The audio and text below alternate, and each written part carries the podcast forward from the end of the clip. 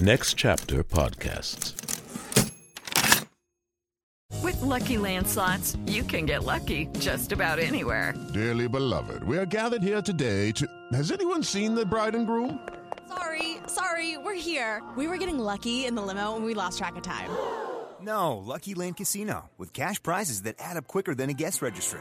In that case, I pronounce you lucky.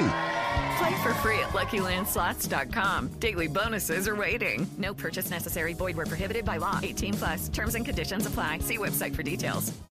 Hey, Peter, I know we're going through an apocalypse, and so if we're going to start the show off right, let's play the scariest fucking song on this record.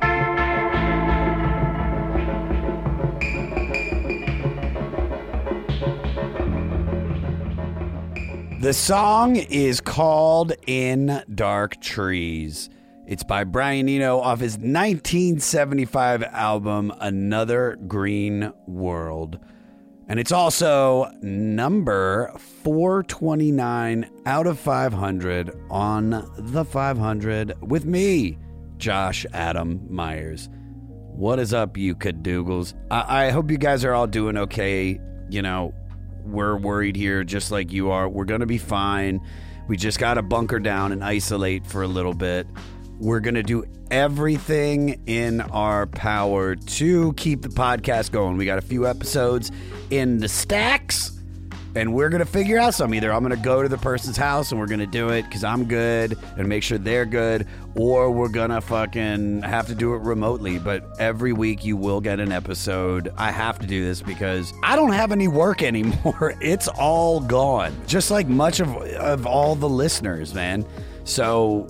you know, we're going to help each other out. We're going to get through this. I love you guys. So thank you for tuning in and joining me in my journey down Rolling Stone Magazine's list of the 500 greatest albums. I do want to say something to all the little cadoogly spooglies out there. You guys and me, we are a family. And I want to give a shout out to Candace and Mike Arnunn and their entire family who went through a 10-month long stay in the Pediatric Intensive Care Unit at Morgan Stanley Children's Hospital in New York for their 14-year-old William, who sadly passed away on February 3rd, surrounded by all the family and loved ones. From this tragedy, she and her husband created the Free Willy Project in their son's name in efforts to help other parents and their children fighting for their lives in the PICU. Now, we support the Police Army collectively, and they are hoping to provide for children and their parents in these situations. So I want you guys to go to the website, freewillyproject.com, for more details. Help these people out. Yo, they are cadoogly spoogly doogles. You know what? They're true doogs. That's the shit I wanted to start calling y'all. True doogs. The people that fuck with this podcast, and these two wonderful people, Candace and Mike, have been through a tragedy and they're trying to do something beautiful out of it. So we will put the link on the website, the500podcast.com, and just help out if you can. I know it's tough for everybody, but just do your best, and we'll do ours. You do yours, I'll do mine. We'll make it through. Nothing's gonna stop me now. I bet you're wondering, like, is this the second Brian Eno record in 3 weeks? Yeah, because we just did Here Come the Warm Jets. But let's find out about this one, because it's a different one. Much more cadoogly. Released on Island Records in September of 1975, this is the third studio album by British ambient music pioneer Brian Eno, who co-produced alongside Rhett Davies. Eno was always fascinated and influenced by unconventional avant-garde and experimental composers like John Cage, this is going to be a tough one for me to say, Karlheinz Stockhausen, I got through it, and Steve Reich. And Another Green World saw a deliberate departure from his previous sound into the minimalist ambient music he would release through much of the 70s. I can't agree with that statement more. This, dude, Another Green World and Here Come the Warm Jets, completely different records. Eno played everything on half the album and enlisted a small crew of musicians for the remainder, even though this record now sounds cohesive, delicate, and at times even meditative. It was created in somewhat of a panic. Unlike previous albums, Eno entered the studio without much written, and it took 3 frustrating, fruitless, and expensive weeks before he and the musicians creatively coalesced, or as I like to call it, contigied. While the album utilized many sonically experimental and unique studio techniques, One of the most notable was from a deck of cards Eno wrote with his art school friend, painter Peter Schmidt. This is actually really fucking cool, guys. You're going to dig this. Titled Oblique Strategies, there were about 100 cards that had unique and often perplexing instructions to spark creativity. When Eno and his musicians found themselves at a dead end, they would pull out a card at random that would dictate their next move. Eno and Schmidt considered them worthwhile dilemmas and released the first official set of them to the public in 1974. Eno would go on to use these on nearly all future recordings. They became so popular and respected that he used them on artists he was working with like Phoenix, Coldplay, R.E.M., on David Bowie's 3 Berlin albums, on which Eno collaborated. Although Another Green World didn't chart in the UK or America, its importance and influence landed it on the 500. Today, we will be exploring it with the musicians whose career started through Eno, producer of their first record. My guest today is the one and only Gerald Casale, one of the founders of the revolutionary and influential band from Akron, Ohio, Devo. You know Gerald. This is the fucking man. There's no Devo without this dude. He's also an award-winning music video and commercial director. He's an incredibly talented winemaker, and you can find his Pinot Noir and Rose varieties at the50by50.com, all spelled out. Guys, sometimes we get a great guest for a record, and sometimes we get the fucking manoogle, and we hit the nail on the head. Went to his house to record. It was awesome. Rate, review, and most importantly, subscribe to The 500 and listen free on Spotify or anywhere you get your pods. Follow me at Josh Adam Myers on all social media. Email the podcast at 500podcast@gmail.com. Also, we want to start something new. You might be using Spotify and not even knowing it, because it's how you play music on Instagram stories. You can post your favorite moment, 15 seconds or less, or whatever the fuck song that captures your favorite moment from the album. You can see the lyrics and everything, so whatever moves you will move me. Play that moment on your stories and tag at the 500 podcast and me at Josh Adam Myers on Instagram. We're all going to be self-quarantining. I love saying that. Quarantine. Whoever said the white girl that was like, quarantini. That's fucking dope. That's this cute word. Well, guys, nothing left to say, but here we go with number 429 out of 500 with Another Green World by Brian Eno.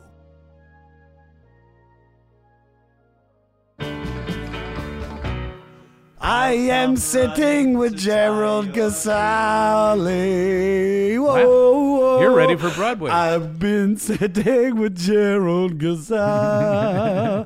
I'm running. Dude, this is such a pleasure to be sitting and talking to you as the world ends. That's not even funny, is it? No, it's not. I have to laugh. Because we were supposed to record this last week, and then it just kind of fell apart. But this, to be honest with you, I'm so much happier to be here at your place because yours is way fucking cooler than mine, dude. Well, my wife is her mother is a infectious disease RN nurse. Really? And she's up on all this. She's a senior citizen, and she's lived through SARS and, H1N1. Yeah. And so she was onto this a couple months before. Oh, she's like the hipster coronavirus. She's like, oh, I still call it COVID-19. Well, it's like, corona bullshit. Hey, something's about to happen, and this is going to be serious, and, the U.S. isn't taking it seriously. Exactly.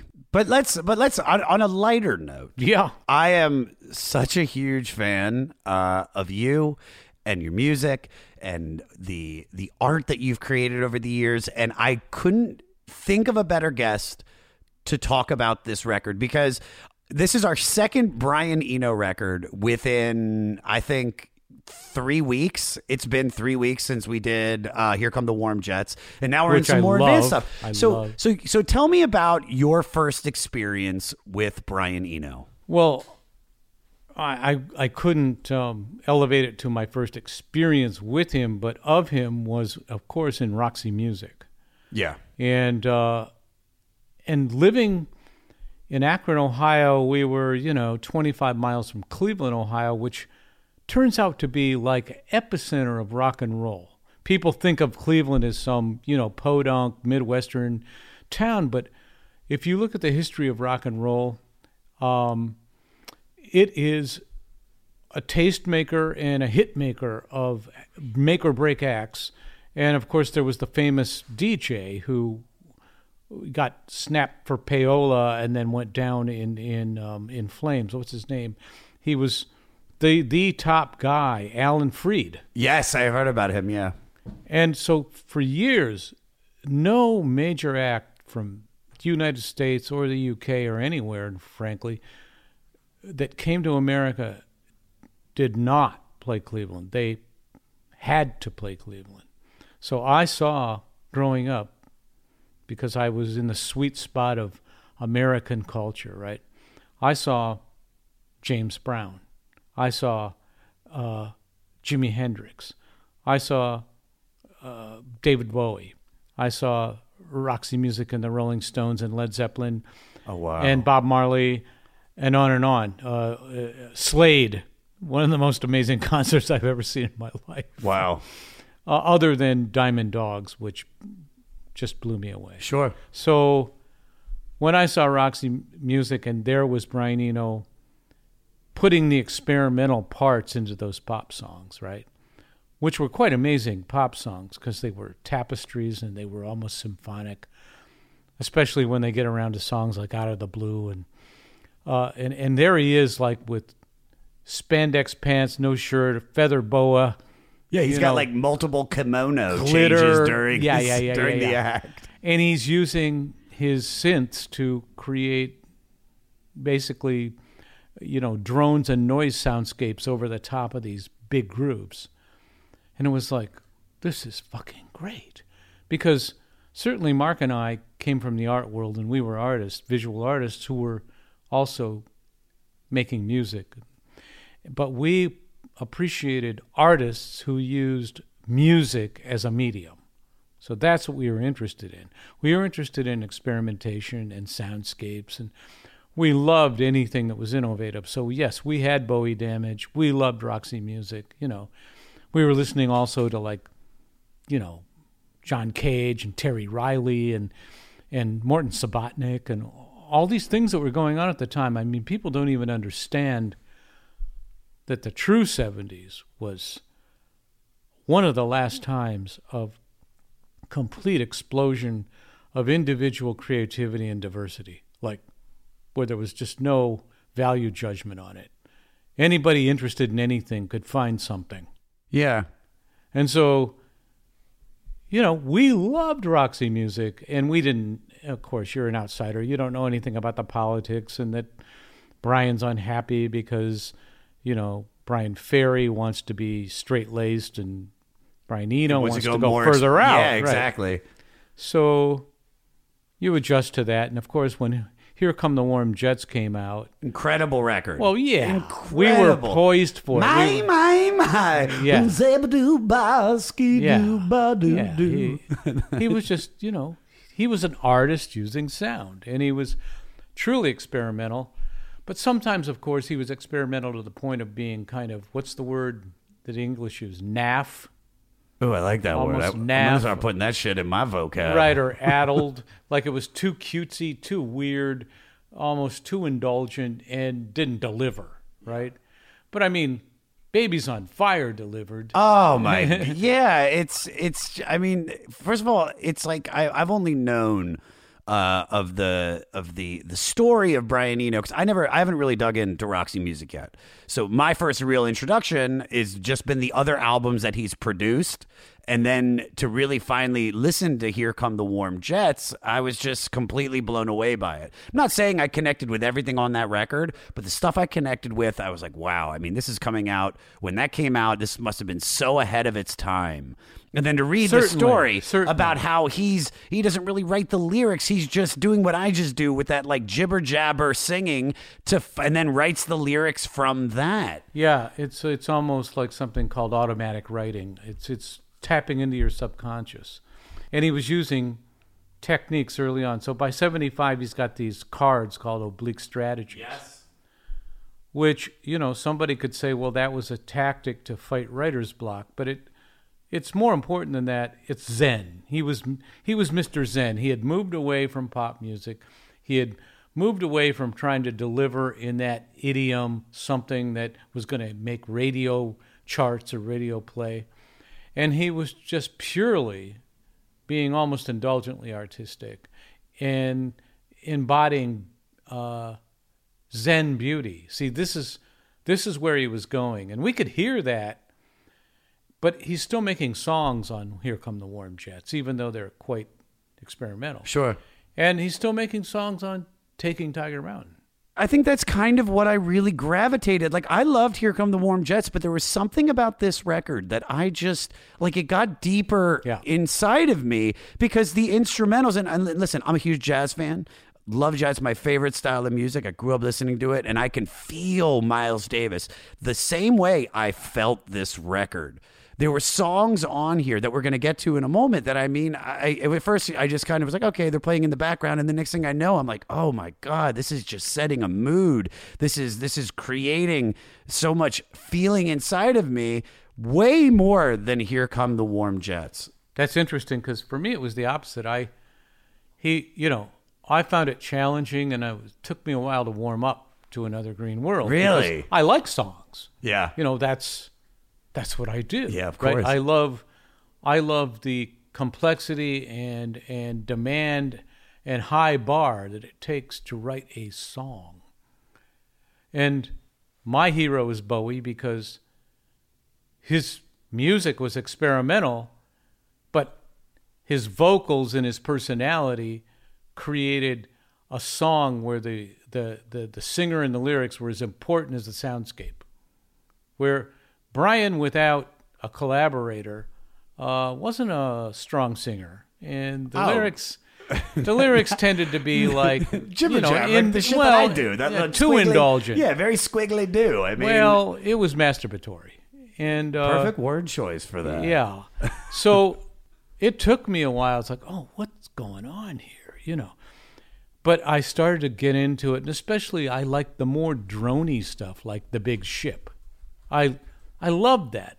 The more it was almost like neo-hippie, you know, acid pot music you immersed yourself in and lost yourself in, right? Yeah. Took you into an alternative world. Because certainly in the late 70s, the world was plenty ugly. Oh, God. It's like I couldn't. My dad always used to say, he was like, we thought it was all going to fall apart. He was like, at any moment. Well, it's like now. People, yeah, exactly. Except now seems to, quote, Trump in retrospect, late 70s, because I thought I'd never see anything worse, right? Yeah. We were in the Rust Belt. We were in an economically and culturally depressed Akron, Ohio, surrounded by anti-intellectual, blue-collar, mean people, evangelicals, you know, guys that would like to fight in bars. And if you were an artist, your future looked bleak.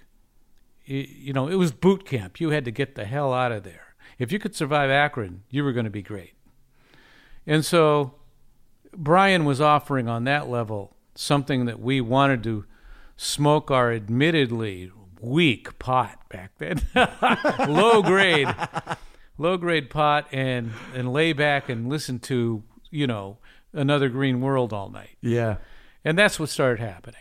Lucky Land Casino asking people, what's the weirdest place you've gotten lucky? Lucky? In line at the deli, I guess. Aha, in my dentist's office.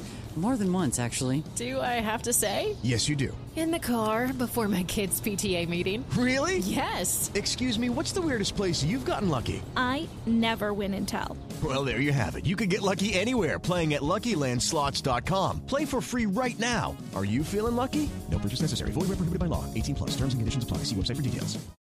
Hello, Tom May here, host of Future Friday. I've spent the last 15 years on the road with my band, The Menzingers, where I've met all kinds of wild and fascinating people. So I started a podcast. On Future Friday, I talk to fellow musicians about the moments that made them, their passions outside of music, and the curiosities that tie us all together. I've also talked to the likes of UFO researchers, magicians, soldiers, and documentary filmmakers, and I'm constantly searching for folks that can shape and change our view of the world. You can check out Future Friday wherever you like. And so what was that like, the experience, when you really started digging in and working with him? I mean, did you see the genius that you had already expected you were going to see, or were there... No. I love it. No. What we saw is a guy that, well, actually what he, I think, secretly wanted to do was, quote, help us, because he found our music too brutal and too industrial and on the nose. He wanted to lush it out, soften it up, because that's where he'd gone in life, right? And he pulled out his Oblique Strategies cards in the studio. So you saw them? Oh, he made us try to use them to change things on the songs. But you have to understand, we were products of a brutal culture in Akron, Ohio, and these songs we walked into the studio with, some of them were 4 years old, and we had lived them and played them, and it's like, we can't imagine suddenly doing them pretty. Yeah. That was like an abomination. We were about confrontation. We were about, being pretty much transgressive on some level, aesthetically at least, right? Yeah. We weren't like the punks where we were anti-intellectual, mean, and nihilistic, but we were plenty angry. But we were angry, but with an informed epistemology, like an informed manifesto. We thought de-evolution was real then. Yeah. And it was a polarizing idea that people thought, you guys are sick, you're nuts. We resisted Brian's kind of Zen efforts. And that made him sad more than mad, because he was beyond a guy that was going to get angry. He just thought, oh, they're not there, you know, they don't have the right consciousness yet. They don't get it. Yeah. All right. Well, let's dive into this record. Okay. So because this record has so many instrumentals, yeah, and we can only play a little bit of each of them, yeah, we thought it would be totally Eno-like to use his Oblique Strategies cards that shape the record to spark the creativity of our discussion for those songs. There you go. And you had already mentioned that he had you use them, so that was the next question. All right, so let's dive in. The first song is Sky Saw. Yes. And for those that haven't listened to our episode about Here Come the Warm Jets, let me explain. So Brian Eno would sing along to the record instrumental tracks and make up gibberish sounds, which he would then construct into lyrics from words that seemed to work phonetically and rhythmically, even if they didn't always have comprehensible meanings. So starting a mostly instrumental record off with a song that echoes Eno's continued manifesto about lyrics not really being that important is totally on brand, yeah, for Brian Eno. Yeah. And the fact that it says it all about meaning nothing at all while being incoherently sung over gibberish is almost overkill. So, Peter, play 141.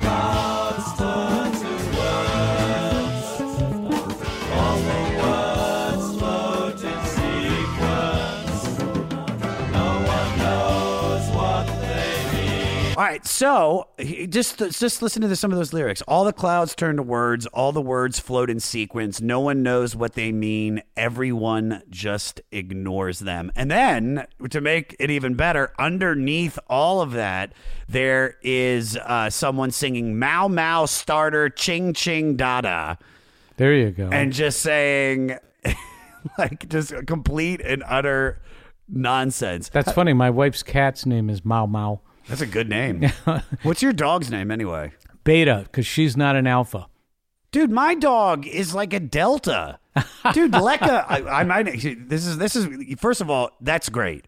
You never name a dog Frank or Jim. Like, I hate when people give dogs human names, because I don't want to give, you know, a dog named Eric a tummy tickle. I want to give something named like Mr. Flufflesworth or some shit like that. My dog Lekka, her full name, and you'll probably appreciate this because I bet you knew these guys. Wait, is it Lekka or Leica? It's like Lekka, Lekka, but the full name is Mecca Lekka High, Mecca Hiney Ho, from Pee-wee's Playhouse, from Jumbie. And that's, and my dog is a complete and utter, she's a Zeta, probably. So jumping into the next song, you have Over Fire Island. Peter, play 105.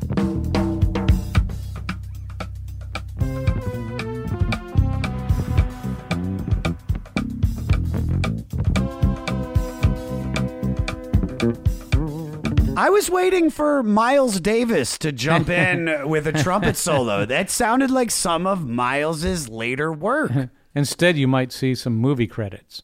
Yes. Oh, 100% that this could be the soundtrack to like a 70s, like blaxploitation movie, like something off a Shaft, like you won't buy a timepiece, brother. But it would have to be weirder than that, like the Mac. Yes. Oh, 100%. Shaft's pretty weird too. Yeah. Cool song. This is obviously the first real instrumental on the record. And when we pulled the Oblique Strategies card, we came up with remove ambiguities and convert to specifics. So let me ask you. That's what Devo did. Well, no. And speaking of that, what specifically made you choose a career in music? Yeah. Well, it'd be a lie to say I chose that career, because I think, like so many things in life, you are compelled by some genetic imperative to follow something that's probably in your brain from the time you're a child. And most people successfully bury it because they become socialized and do what they're supposed to do. But that kind of you know, whatever you want to call it, like calling, programming, or behavioralist. It didn't work on me. I never quit thinking what I thought, and I never gave in to authority, and I never didn't believe that what I was thinking was wrong. So I just found myself, whether it was drawing or, you know, picking up an instrument or writing down lyrics, that this is what I wanted to do. And I think that being blue collar in Ohio, it was an easier path and less expensive path to use music as your medium than it was to try to become Andy Warhol or Richard Meyer, a famous architect. You know, it just wasn't going to happen for me, not from where I was starting from. So you start from where you can and use what you have. And what didn't cost much money to have a third-rate little instrument and get together with friends. And didn't cost much money to be creative. And that's what happened. And I loved it. I loved the performance angle. So I think there's that. How quickly when you started jamming did you realize you're like, oh shit, we have something? Oh, that took a while. You're like, dude, we were garbage up top. Well, the problem was Mark and I were visual artists, but a lot of times with music, you're a sponge. The first thing you do is you learn genres, or you find yourself doing something that, you know, your peers are doing, or something that you hear in your world that you're familiar with. You imitate, right? Imitation's number one. Yeah. So I was completely, you know, a blues freak, because that's in Ohio, northeastern Ohio and Detroit. Yeah. That's what was happening. So I knew the blues. I knew the history of the blues. I played in a blues band. And I didn't realize that what I was doing was just historical imitation of black people. So I was ripping them off and didn't realize it, you know, because I respected it. Well, it's just, that's the music that you love, and it's also blues is, unless you don't know how to solo, blues is, you know, it's like you said, it's very simple chords, right? Something you can jam on, and it's all about feeling, and it's all about 100% feeling, you know, passion and basic primal energy. Mark was the opposite. He grew up like upper middle class, and you know, his parents gave him piano lessons, and then he was given an electric piano, and then an early ARP synthesizer, and and some other electronica, and all he cared about was like prog rock. Yeah. So he was just trying to practice, like, how many notes can I play fast, and how many time changes can we make, which was just almost math music. And I thought that was pretty wanky. He thought the blues were really dumb. And so as we became friends over our art, we agreed that what we were doing was stupid in music because we weren't applying being artists to the music. We were segregating. So we said, okay, let's experiment. Let's get together. And if anything sounds like blues or prog rock or any other genre, for that matter of fact, if it sounds like spandex platform cock rock, it's out, right? And so we started doing that. And of course, I was inculcating him with the whole de-evolution philosophy. Yeah. And we started applying all those ideas that were literary and art to music. Like, what would Devo music sound like? What's devolved music? And we thought we had found it in brutalism, in minimalism. And so that's when you hear those early basement tapes, that's what's going on. And by album number 1, it's congealed into a conscious aesthetic. And there's plenty of song structure in those songs, but they're aggressive and they were polarizing, and a lot of people hated what they were hearing. Wow. That's insane. Well, I love it though, but I could see it all. Everything you just said just makes perfect sense from all the stuff that I've heard so far from Devo. All right. Let's jump into Saint Elmo's Fire. Okay. So this is the story of a summertime traveling adventure with a friend or lover. Eno asked guitarist Robert Fripp to play fast and unpredictably to sound like the electrical charge between the two poles of a Wimshurst static generator, which is one of those crackling electricity machines that you hear in like Dr. Frankenstein's lab. Tesla. Yeah, very much. All right, here, let's play. Peter, play the solo at 1:30.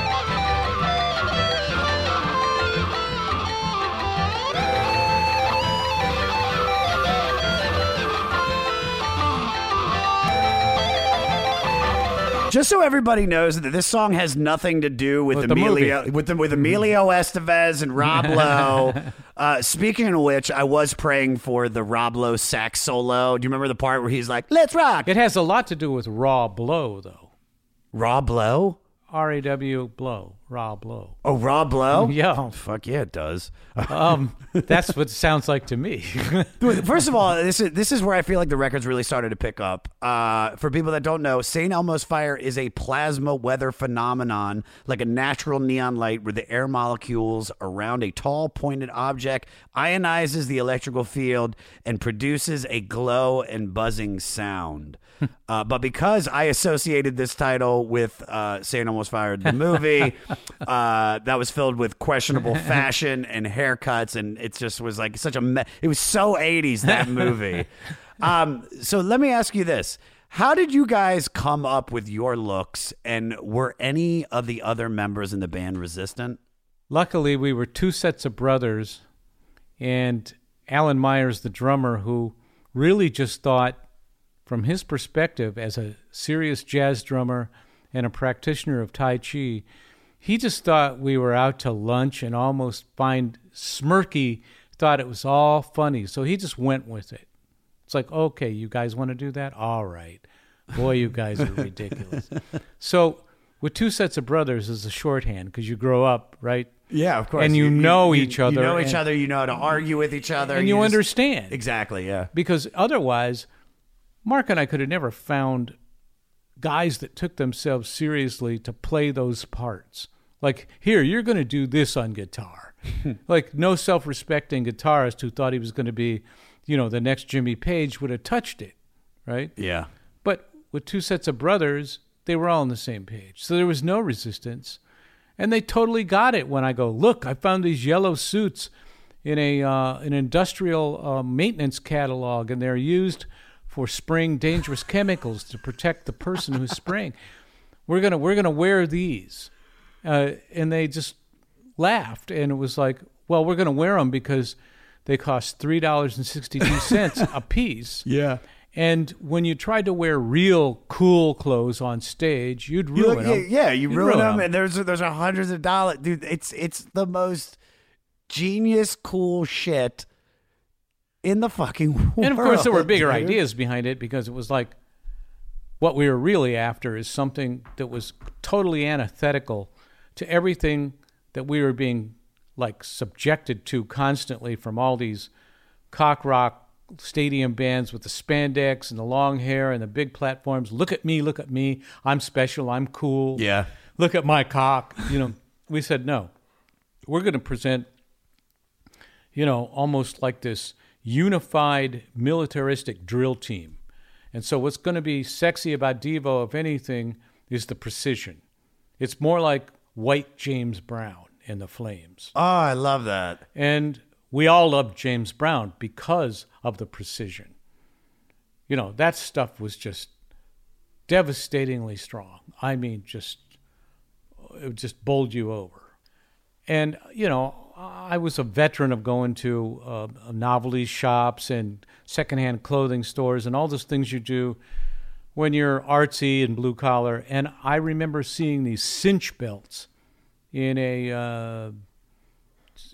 Salvation Army women's cinch belts, where they would wear these dresses in the 50s shifts, but they had elastic cinch belts that clasped in the front to give them a waist, to give it definition. And I thought, that's it.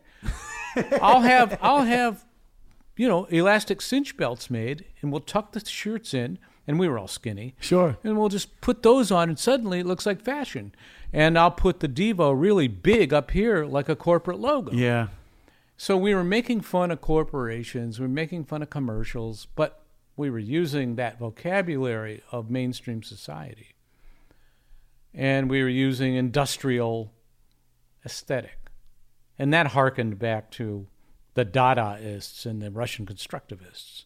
They did that stuff in the 1920s, but of course nobody but, you know, little intellectual shitheads myself would know. Yeah. You know, people had no idea. It's like maybe like a couple people like, are they going quasi Bolshevik? Yeah, they go in here. Yeah, somebody at a radio station goes, so where'd you get the idea for the suits? And I go, well, you know, the Bauhaus, and they'd suddenly get a terrible look.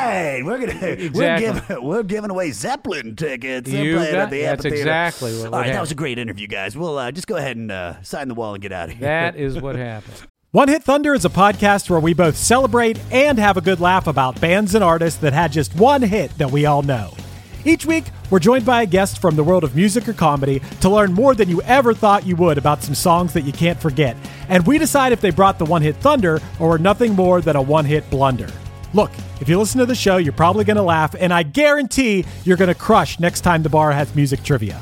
Tag Team, Jane Child, Meredith Brooks, Looking Glass, Sean Mullins, Eiffel 65, EMF, Crash Test Dummies, Crazy Town, Chumbawamba. We have hundreds of episodes in our back catalog and a new episode each week, so pass the Dutchie, make sure you're connected, and subscribe to One Hit Thunder wherever you get your pods. The number you have reached is 100.7 WMMS. It wasn't just a radio station, it was a lifestyle. Cleveland is a rock and roll city for sure. Get down! The Wrath of the Buzzer. WMMS. Cleveland.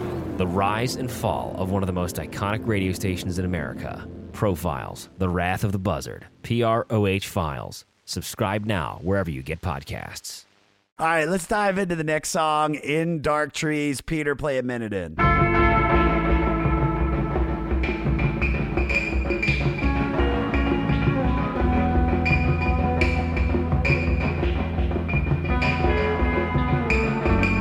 This sounds like the score to the movie Heat. Like, oh, that was what I loved. Heat. Great film, but it creates a mood. This dude, Eno, 1,000,000% could have gone the Danny Elfman way. He could and done and scored films and made. I mean, I don't know why I'm about to say this because it made millions. And I'm sure I know he already did. Well, I'm sure I know why he didn't too. Why do you think? Because when you work in the in the service of an industry like Hollywood film, you're a hired hand. You're a cog. I know they let you make lots of money, but constantly, you're told what to do by 3 or 4 producers. Then the director wants something else. Then there's these meetings. It's like when I directed a lot of TV commercials, the politics and the infighting and the pettiness was brutal. It was just, it was stultifying, right? At the end, any excitement or creative kind of satisfaction is ground right out of the process. So, I mean, oftentimes what happens in the movies is like, even with big people that do a lot of scoring, they're like, could you make it sound like Danny Elfman's, and then they'll name a movie. Yeah, and also don't know if an orchestra can take their conductor seriously if he's wearing a purple kimono. He wouldn't be. He's burning some Nag Champa. All right, let's dive into the next song, The Big Ship.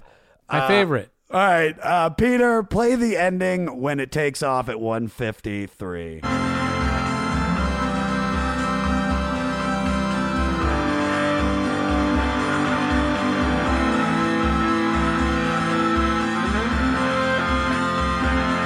At this point of the album, it's like I've just already decided that all of the music is touching something in me. I'm being inspired to write something to this. Like, I constantly want to hear the, sometimes the music is so powerful and beautiful. I'm like, God, if he only would have sang some fucking lyrics over this shit. Well, you know what? That Heroes took care of that.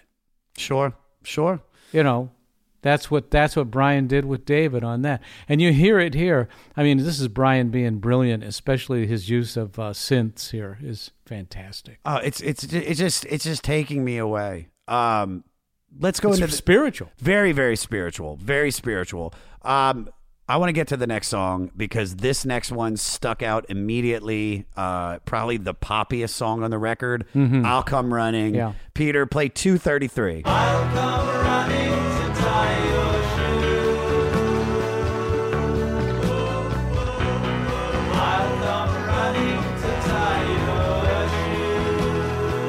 I mean, to me, this sounds like an avant-garde song by the Drifters. This has that feel to it. An awfully white Drifters. Very, very white. Super duper white. Also, I think this is probably the most romantic song on the record. I mean, just reading some of the lyrics, I want to be the wandering sailor. We're silhouettes by the light of the moon. I sit playing solitaire by the window, just waiting seasons change. I don't know. That's lovely to me. Mm-hmm. Thoughts on this? What do you think? Because this is the poppiest song on the record. So what do you think about this song? It's only the singing style and the buried mix of the vocals that prevents me from liking it even more. I wish that it was allowed to be more mixed, like a pop 100%. Song with a real vocal. 100%. Let me ask you a question. Do you think, is 2020 romantic? Do you think the year that we live? No. Well, no, I mean, when we wrote this, the world wasn't falling apart. 2020 is the land of plenty of shit. Yeah. I mean, how would you rewrite this song now then? My God. I'll keep running. I'll keep running to my safe room. Yeah, exactly. Going on to Another Green World. This is the title of the album. Peter, play 53 seconds in.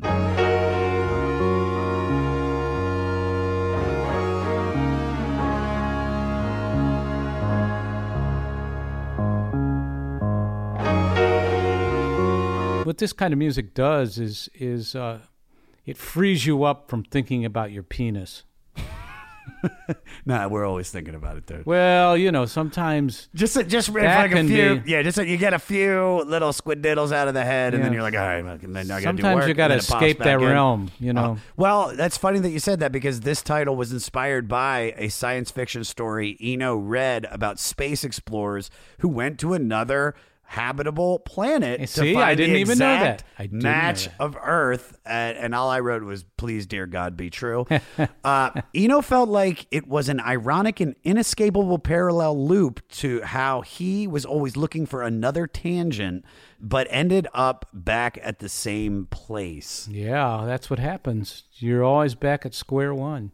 Well, we pulled the OS cards, and we came up with faced with a choice. Do both. So that leads us to this question. That's a three-way. It is a three-way. What's another job or career you'd be happiest doing? Wow. Architect. I could see you doing that. What makes you think you can do it, though, first off the jump? Had I started off at a different spot in the order of things as a child, I would have been an architect. But shit changes, and you know you. Yeah, you, but all I could afford was an acoustic guitar. Yeah, and I only went to college because I got a scholarship. Really? Yeah. Where, did you apply to multiple schools? But that was the one that. Where did you apply to? Oh, just Midwestern ones like the University of Ann Arbor and a couple others, and I got into Kent State because I had met some professors there that because I lived in the town of Kent, who believed in me and who shepherded me through.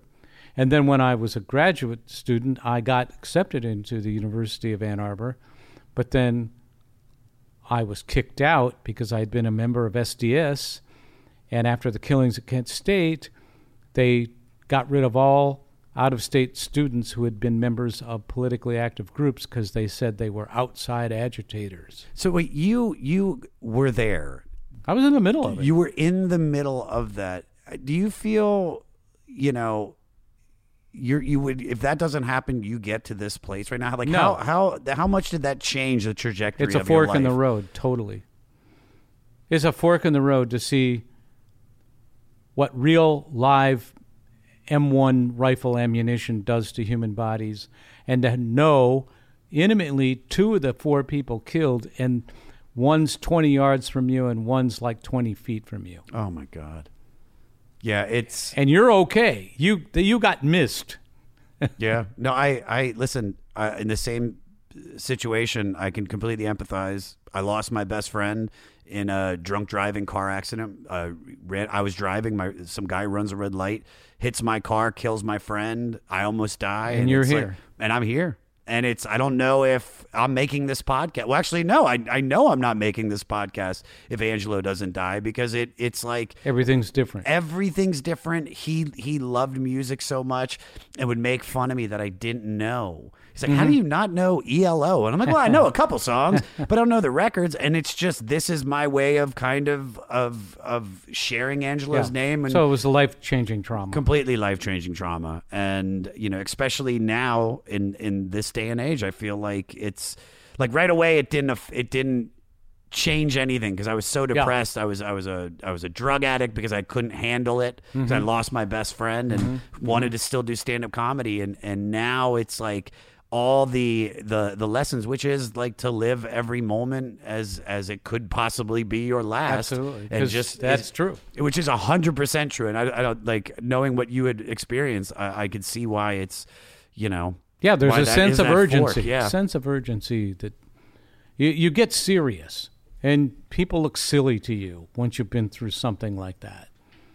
And so, I understood my father maybe for the first time, because I mean he was sent at 18 on the 4th day of the landing at the famous, you know, beach landing at France for World War II, when they dumped everybody onto the beach.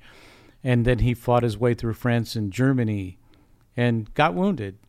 And can you imagine You're 18. This is what you do, right? I couldn't imagine. I mean, even just watching it in movies, it gives me a panic attack because I'm like, the idea that Band of Brothers, or Saving Private Ryan, the opening scene of Saving Private Ryan is just the idea that they're like, yeah, this is probably going to be it, but we got to do it because that's our job. And that's what happened to my father, you know, landing at Normandy, but luckily not the first or second day because probably would have died. Yeah.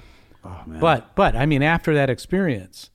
And then you watch what concerns most people and what they base their decisions on and the pettiness and the infighting and the corrupt politicians. And it's like, my God, this is pathetic. Yeah. Oh, for sure. All right. Let's get to a lighter moment. Sombre Reptiles. Peter, play the intro.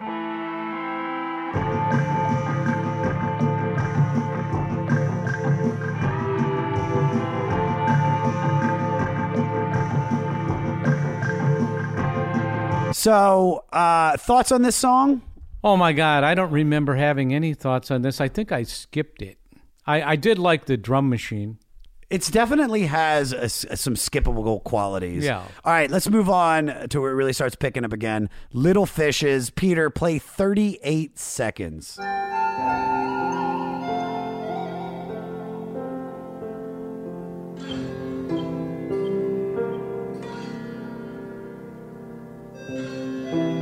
Maybe it wasn't picking up. Well, maybe I got the song confused. I think that's what you hear when you die at sea and you meet King Neptune. It definitely, I think that's those little noises that are just running through, which to me sounds like somebody's got like a saw and they're just like tapping it. Like it's definitely underwater. Definitely underwater. All right, let's keep moving on. Let's get to some of the good shit.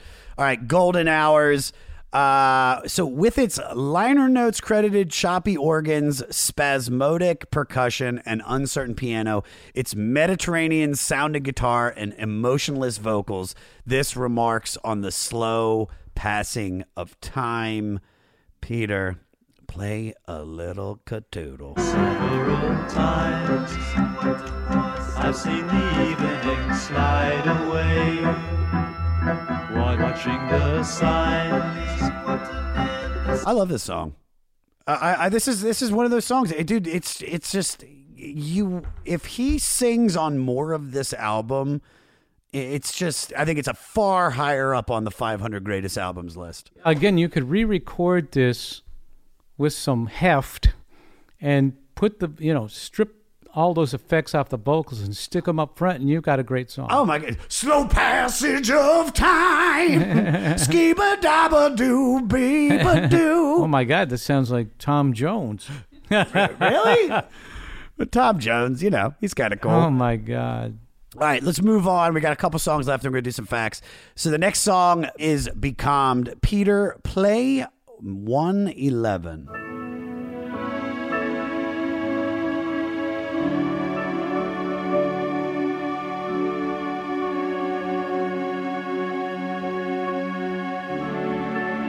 This is really funny to hear something I think this beautiful on this record, and not saying there's other stuff that isn't as beautiful on this record, but it just proves that even a self-described non-musician with all this cutting-edge technology can make something sound so organically and achingly beautiful. Yeah, I mean, once again, you could take a dose of saltpeter and an Ambien and... If you were on a lay down flat business class seat on Delta One going to Italy without COVID-19, this would be a fantastic song to have headphones on. I feel like part of this record you can meditate to. Absolutely. And it will not like affect your Zen moment, whatever astral plane you're on. That's going to de-stress you. Oh, 100%. What's up, everyone? This is Jay Reason, and I want to let you all know that Diablo Zen Podcast is now part of the Sound Talent Media family. Listen in as me and the one and only Danny Diablo, a.k.a. Lord Ezak, interview artists from the hardcore, punk, metal, hip-hop scenes and beyond. We have conversations with guests like actor Peter Green, DJ Muggs from Cypress Hill, LA street photographer Estevan Oriol, Jimmy G from New York City's legendary Murphy's Law, and pro wrestler Vampiro, to name a few. If you're a fan of good discussions, lots of laughs, tune in and join the fun. I do have like a meditation playlist, and it's funny that since you said that now, it's like, no, I guess I can actually put this on when I'm on an airplane. All right. That then takes us to, this was a hard one for me to say, Zawinul / Lava. Yeah. Peter, play 146.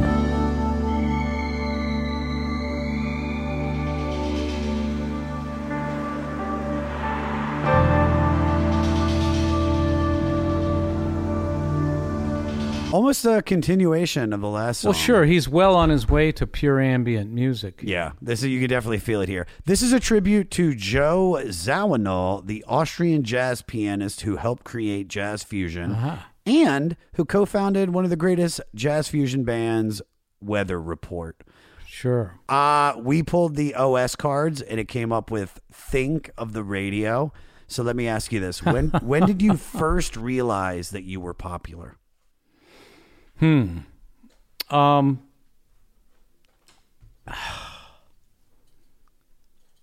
suppose when David Bowie decided to come to Max's Kansas City and announce us on stage and say that this was his next big project in December of 1977. And the crowd went bananas. And we hadn't had anything except a self-produced single out on Boogie Boy Records. Oh, wow. I could imagine. And did the whole career just change after that moment? Yeah. Yeah, it definitely did. And then what really sealed the deal was the night we went on Saturday Night Live on October 18th, 1978. Because even after all that and putting out the first record with Brian Eno and being on Warner Brothers as a label, we were playing clubs. You know, we were still this, quote, new wave punk act that we got lumped into. But we go on Saturday Night Live, and we had to stop the tour 2 days later because we had to rebook everything. To bigger venues. To bigger venues. Oh, my God. Because 15 million people saw that. That's when Saturday Night Live was really big. There were only 3 networks. Everybody was watching that. The whole world was tuned into it if you were 30 or under. And, you know, what people don't realize is how stressful and how compact that experience is. Because you go there 3 days in advance. You work with the cast. You play in your slot. As they work out their sketches, you keep practicing going on live for 3 days in a row, and you're there all day, and you hang out with them at night. And then by the time you go on, you know the drill. You know, there's so many rules, so much preparation, and because it's live. And Lorne Michaels comes over in the dark, you know, because there's a 30-second commercial going on, so the stage goes dark, and he goes, "All right, guys," and some assistant turns on a flashlight and lights up his face. So we're in the dark. We see Lorne Michaels' face like a horror movie from underneath lit. And he goes, "When this commercial's over, you're going to hear Don Pardo's voice. When you hear him say Devo, I don't care what you think's going on or what's wrong on this stage or if the lights don't come on right, just start playing because 15 million people are going to see this, so don't fucking blow it." And then the light goes off. No pressure. No pressure. That's what I mean. Now you're literally almost shitting your pants, literally. And you see that red light come on. And that's it. Don Pardo. And ladies and gentlemen, right? And boom. I'll give it up for Devo. It's kind of like that, right? Yeah. Ladies and gentlemen, Devo. Right. So obviously we played that song faster than we ever had played it. Yeah, the adrenaline alone. And yet we were tight and made no mistakes. People thought there was some video trick because they didn't think what they were seeing was real 30 frames per second. Really? Oh, yeah. They go, "How'd you guys do that?" Like, I mean, how'd you get Saturday Night Live to agree to do that?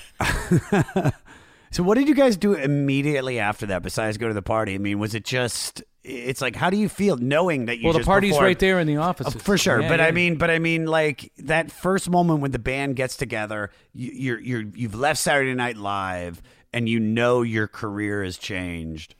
I mean, I don't think we knew that night. We just were, we felt so relieved and so triumphant that we didn't blow it. Right. Yeah. And we were getting pats on the back from, you know, John Belushi and, oh my God, and Lorraine Newman and Dan Aykroyd and believe it or not, Bill Murray really loved it. And you guys were great. You know? Oh, how could he not? How could he not? And I had, you know, this is how blue collar I still was. I had bought a gram of Coke, my first gram of Coke that I ever bought. Fuck yeah, you did. From Elliot Roberts' limo driver. Elliot Roberts was our manager. And he goes, you guys might want some Coke after this show. And if so, buy it from my limo driver because it won't be shit. So I buy this gram and I think, if we don't blow it, I'm going to do some blow, right? Yeah.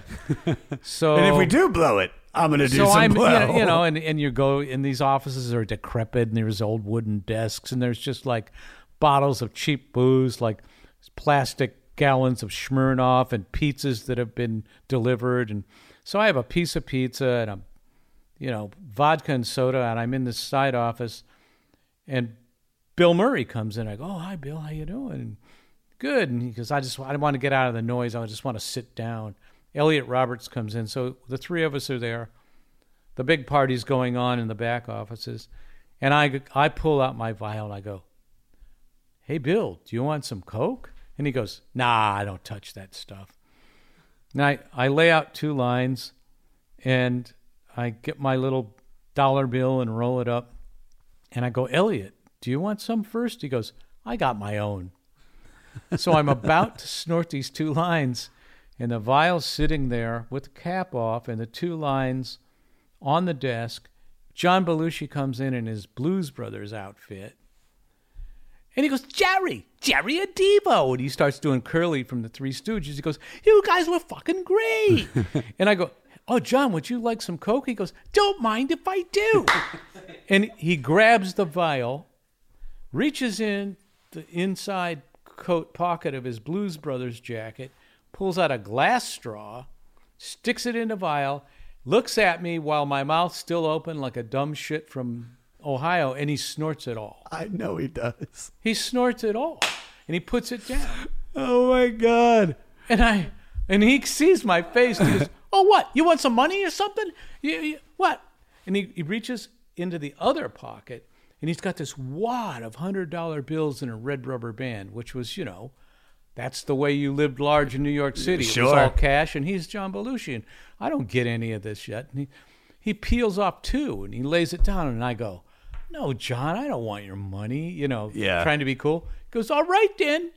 And he takes it, and takes the money, and he puts it in. And he goes, I'll see you later. And he leaves the office. Oh, oh that is great. Oh, that is so great. All right. The next two songs you have, what are we at? Everything Merges with the Night. Yeah. It's a beautiful song. And the album closes with Spirits Drifting. Both great songs, but I want to get to some facts. Do you want to do some facts? Facts. I'm going to sing it as you, though. Here's some facts. We're going to give you facts. Facts and then a facts and a fact. All right. According to Eno, he was honored to find out that this was one of the most influential albums for the artist Prince. Wow. Yeah, which I could see. Prince seems like he would dig this kind of shit. When and how did you first find out that you had fans like Neil Young, David Bowie, and Iggy Pop? Well, you know, that all happened within 9 months. Iggy Pop first. So how does that happen? Is there somebody's like, hey, man, you know, Iggy Pop's digging your shit? Or is it like you have to meet Iggy, and then somebody like Scoodle Dans him over to you? Well, here's what really happened is Bob Mothersbaugh and I went to Cleveland, Ohio to see Iggy Pop on the Idiots Tour with David Bowie playing keyboards in March of 77. And we see him, and a couple friends of ours got us backstage because they knew Jimmy Destri from Blondie. Mm-hmm. So we're backstage. We get to meet Iggy briefly, And, you know, he doesn't know who in the hell we are, but we tell him what we're doing. And we leave him a cassette tape and a little piece of paper, and we think they're just going to throw it away. He throws it in this basket with a bunch of other tapes because people give him shit all the time, right? And people are giving stuff to David Bowie, and they're traveling together. Well, months later, we come to L.A. to play in the clubs because Kip Cohen of A&M Records, brings us out here to showcase and, you know, summarily dumps us after the first gig, says he's not interested. But the people have gone so nuts that David Knight of the Starwood offers us a second gig. So on the second gig, Tony Basil shows up with Dean Stockwell and Iggy Pop because Iggy never forgot us. Because apparently Iggy... Of course he's hanging with Dean Stockwell. Jesus. And the coolest. Well, and who wasn't there that night was Dennis Hopper, but they were all... Yeah, they're all homies. All home. And so he had never forgotten. He had listened to that tape. And he had given it to David Bowie. Because David said, hey, if you ever hear anything you like, give it to me.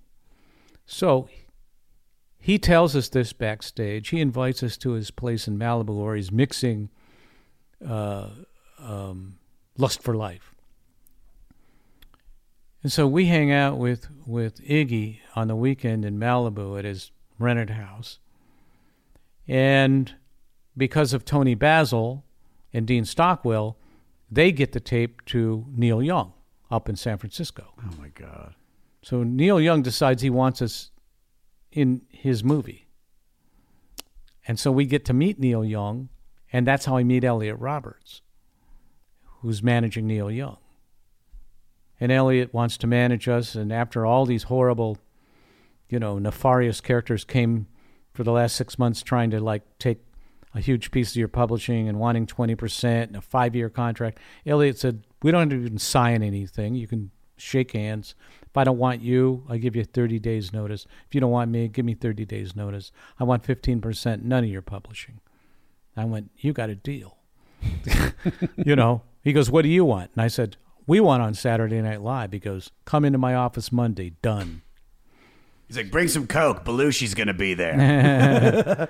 So anyway, so then Iggy introduces us to Stan Diamond, this lawyer for Beulah Brothers, which was David Bowie's production company, signed to Warner Brothers for a distribution deal.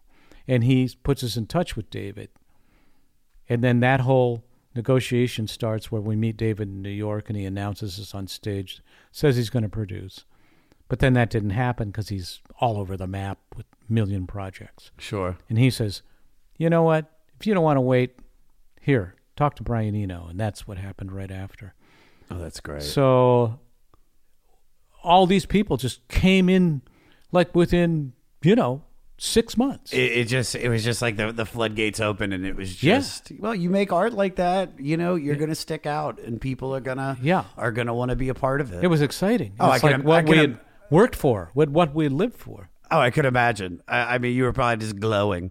All right.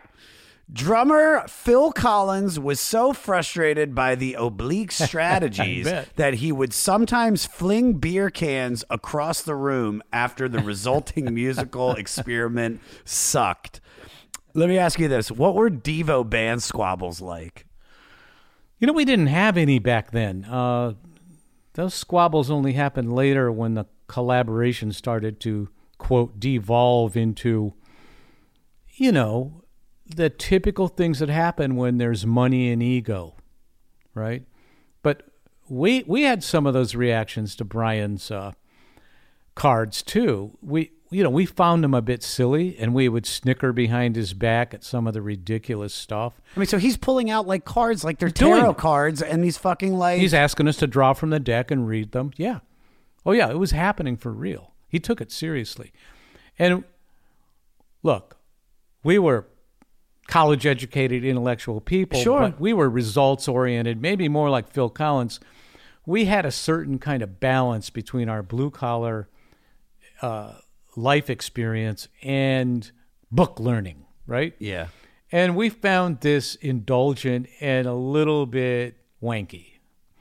And so, because what really mattered is, what does it sound like? What do we really have in front of us? I mean, ideas are great and experimenting is great, but at a certain point, I guess we were blue collar enough and middle class enough, we thought there's got to be a payoff here. In other words, you have to fashion something out of these ideas and out of this experiment that communicates to somebody besides you and your friends. And that's the pressure we put on ourselves. Sure. All right. First of all, Jerry, this has been fantastic. I mean this on so many levels. So we pulled one last Oblique Strategies card, right, and it's just, is it finished? So my question is, when will de-evolution be complete? Yeah, well, I guess that's when the earth rids itself of the blight of the human species and becomes beautiful again. And then it starts all over. Yeah, so what is that, like 2 weeks? 2-3 well, weeks? Well, it's looking like it now, isn't it? Could be. And hopefully, because we're all going to be fine, you know. Well, not all of us. Not all of us. Hope it's just the dickheads. Get the dickheads. I would like a genetically engineered disease that just took care of the shithead. The shitheads. But you know who isn't a shithead? Who? You and me. And I mean this. This was fantastic. Yeah. And I appreciate you, buddy. Thank you so much. All right.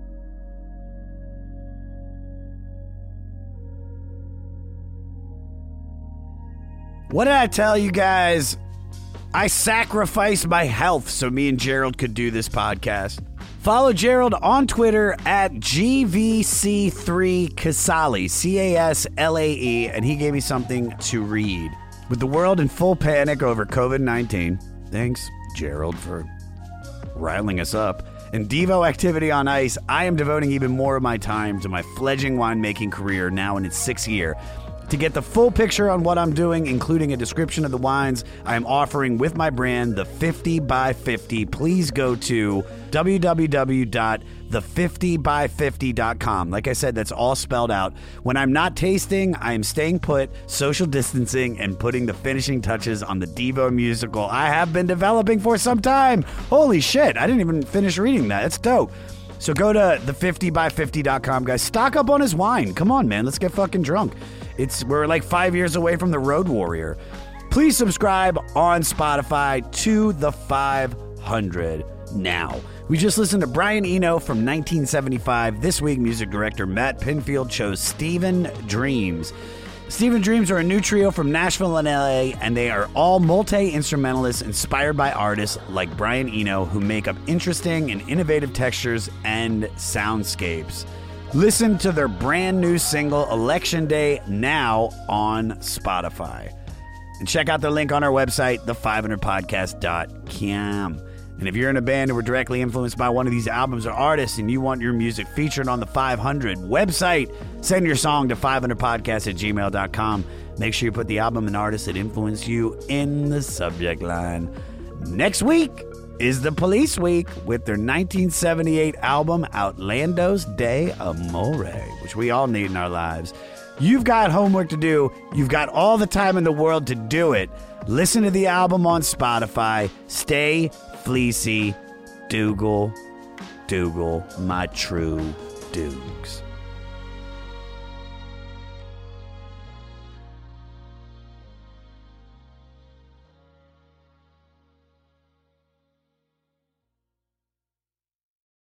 With Lucky Land Slots, you can get lucky just about anywhere. Dearly beloved, we are gathered here today to... Has anyone seen the bride and groom?